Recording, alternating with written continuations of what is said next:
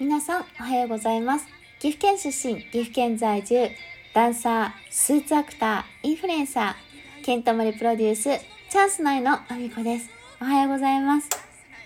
本日もあみこさんの大粒の中身をダダ漏れさせていきたいと思うんですが、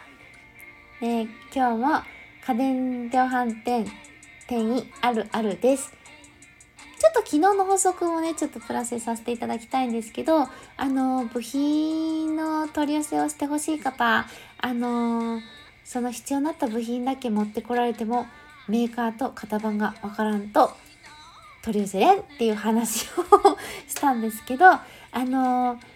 一応、私が勤めてるお店は購入履歴をあの確認することができるのでもちろんねちょっと他店で買われてるあの他店舗じゃなくってあの全然別のね家電量販店で買われてる分はちょっと見れないけどあの一応購入履歴をつけていればそこからたどることはできますただ家族で何台か同じようなものでね型番が違うものを所有してるとあのどれか分かんなくなっちゃう場合があるからやっぱりメーカーと型番は控えてきてもらえた方がスムーズにできるので、えっと、控えてきては欲しいですね。で、本日のね、あの、本に移りたいと思いますけども、本日はですね、あの、この季節に一番多い修理あるあるで、ファンヒーターのね、修理についてちょっと言うていい？あのね、みんなファンヒーター壊れると、大抵ね、お店にね、持ち込みされるの。でね、あの、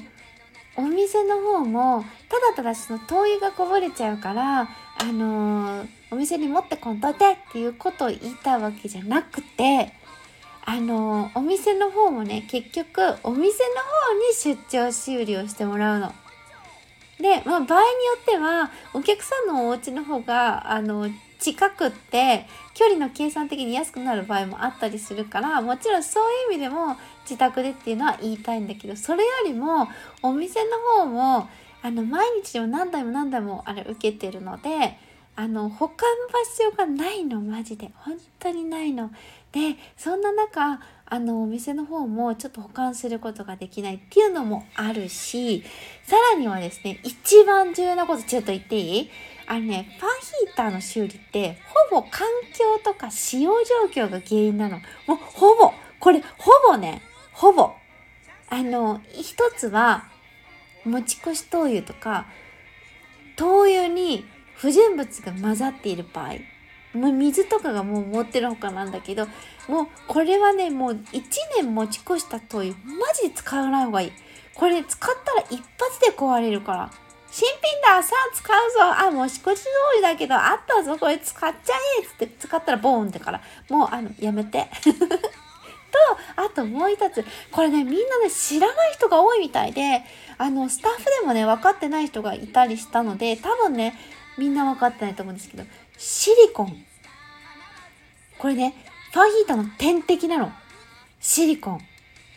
知らない人結構いるんじゃないかな。シリコンって実はね生活用品めちゃめちゃ入ってて芳香剤とかあの髪の毛乾かす前にさドライヤーかける前にあのヘアトリートメントみたいなのする人いるでしょあれの中とかあとは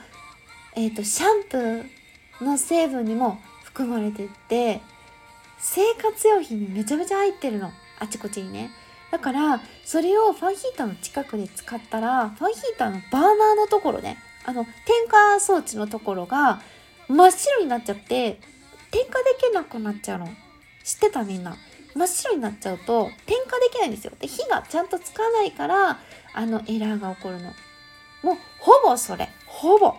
であのこれはね吹き出し口に白い粉がつくからもうシリコンが付着するとすごい分かりやすいんだけどあのお客さんはやっぱ分からないから持ってきちゃうんですよね。で持ってきてお店で修理してで戻しても家の中のものが何も変化してなかったらすぐ壊れちゃうの。点火装置変えたってまたシリコンついたらまた同じこと起こっちゃうからあのお願いだから出張修理させてあの基本的に定額修理なんであの出張修理だろうがあのその変わらないからねほぼね。ただ距離の計算で変わる場合もあるけどあの基本的に金額そんな変わらないからあの環境要因も含めて見てもろて。これ本当お願い。本当にお願い。あのお店ではあの持ち込んでもらってもあれ全然解決にならないからなんかねみんなね言うの。一回持ち込んだ人ってえー、もうさ持ち込んじゃったからここでやってよ。ものすごい確率で言われる。もう9割9分9厘ぐらいこれに関してはもうほぼみんな言う。もう持ってきたんだからそのままやってよ。みんな言う。でもねあのはっきり言う。何の解決にもならん。これだけは絶対言わせて何の解決にもなってないからこれ。本当に。家で点検してもらわないと改善できないこれに関しては。もうほんとこれだけはもう気をつけて。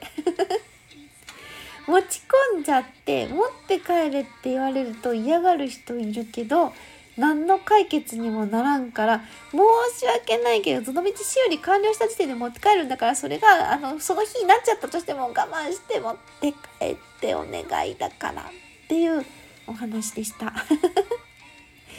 皆さん今日も一日ご安全にいってらっしゃい。またね。